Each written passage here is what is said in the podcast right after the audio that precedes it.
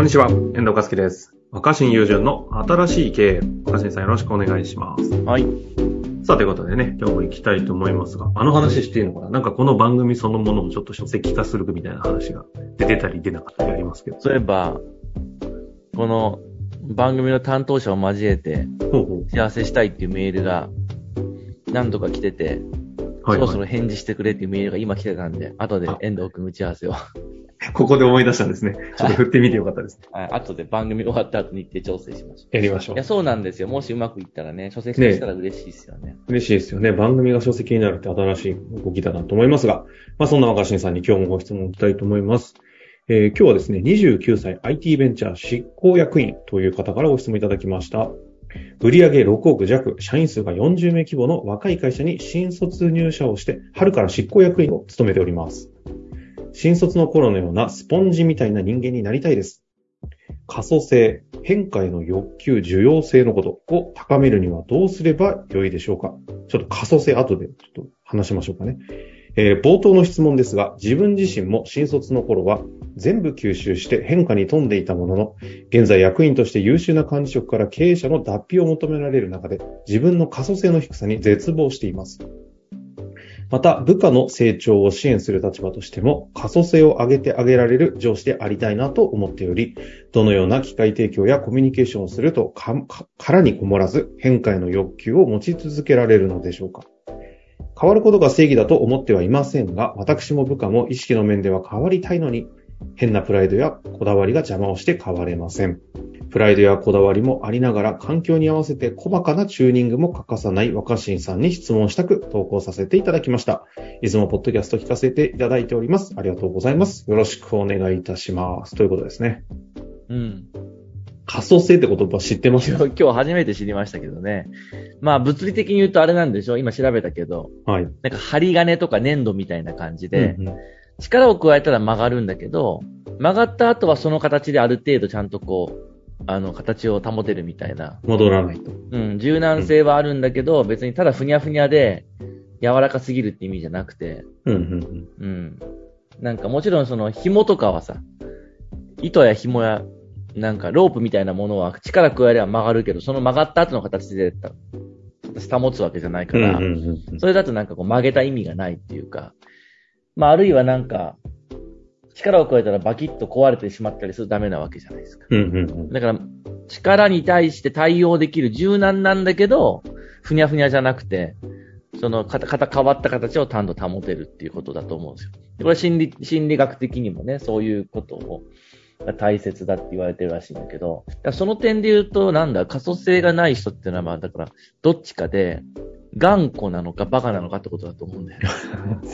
可塑性の説明、そうきましたね。だって、だってまず、だから、力加えたら、力加えても全く曲がらずに、うんうん。でそれでは無理、無理くりやったらバキっていくってこと確は、かに。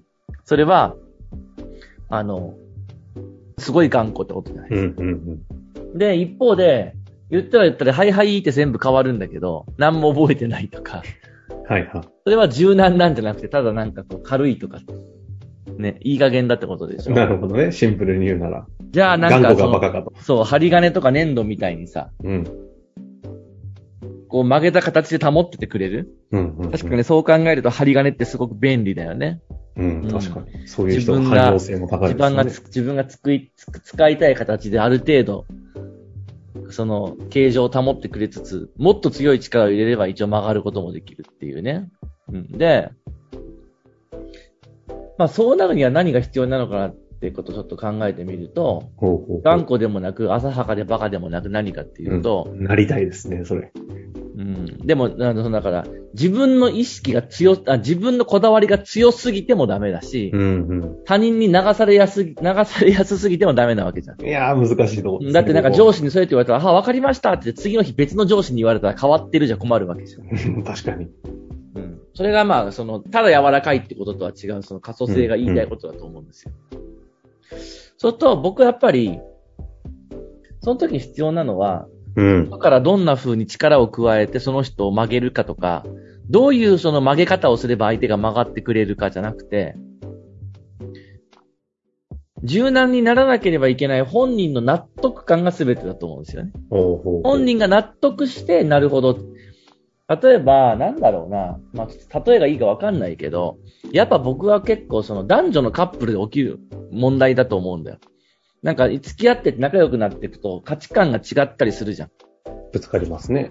うん。でそういう時にどっちかがもう発狂したりとか暴力を振るって、俺に合わせろみたいになって。でもなんか好きだから別れたくないからそうするみたいなのはう、んうん。なんか別にその、可塑性があったとは言えない。柔軟なんじゃなくて、渋々相手に折れたり、はいはいはい。なんかもうなんかその、暴力に屈してるだけなわけじゃん。確かにね。最後は力勝負みたいな。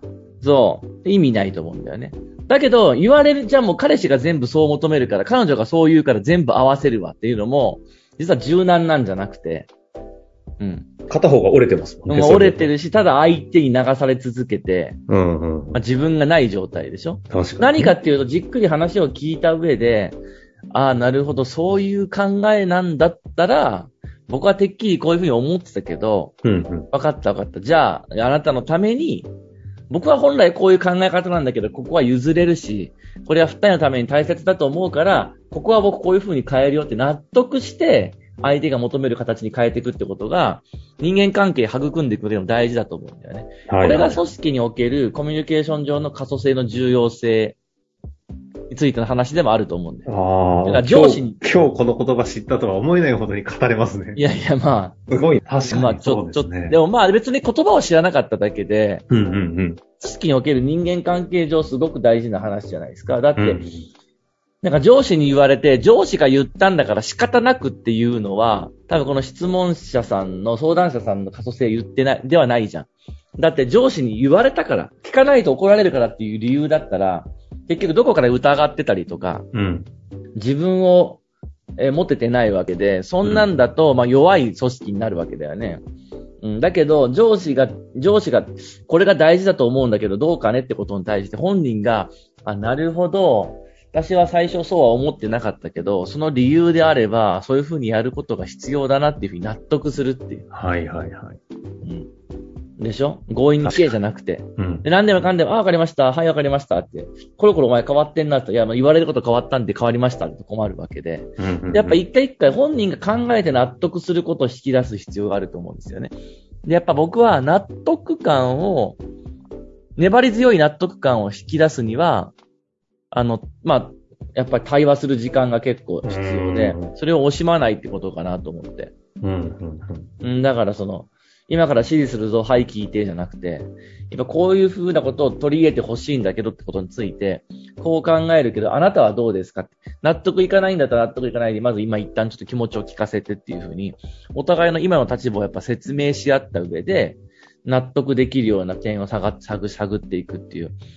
で、やっぱ人の心を柔軟に、あの、例えばこだわりとかがしっかりあるような人を柔軟にしていくには、やっぱ十分に話し合えて自分の気持ちも聞いてもらえたっていう安心感を作ることだと思うんですよ。確かにね。うん頑固な彼氏や彼女にどうやって分かってもらうかっていうのを、綺麗だって仕方ないわけで、暴力的になったってそれは相手がい粘り強く柔軟になったとは言えないわけで、あの、今回はあなたの要求を飲むし、聞くんだけど、私の気持ちはしっかり伝えたよって。で、私の気持ちがちゃんと伝わった上で、それでもこうって話だから、じゃあ納得してちょっと変えるっていうのが、そうすると、まあ、針金を曲げた後みたいに、あの、ある程度その曲がった形が維持できるんじゃないかなと思ってて、なるほど。うんまあ、対話の時間が丁寧に取られるかどうかに限ってくるんじゃないですかね。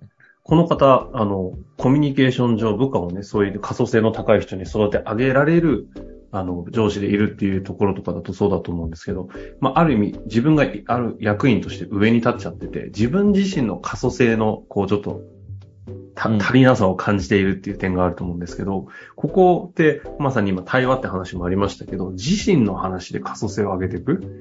ここはどうできますかね？いや、だから。それは、だからうん。何が正しいかっていうふうに考えるんじゃなくて、うん。どういう状態が自分にとって納得できているかじゃないですかね。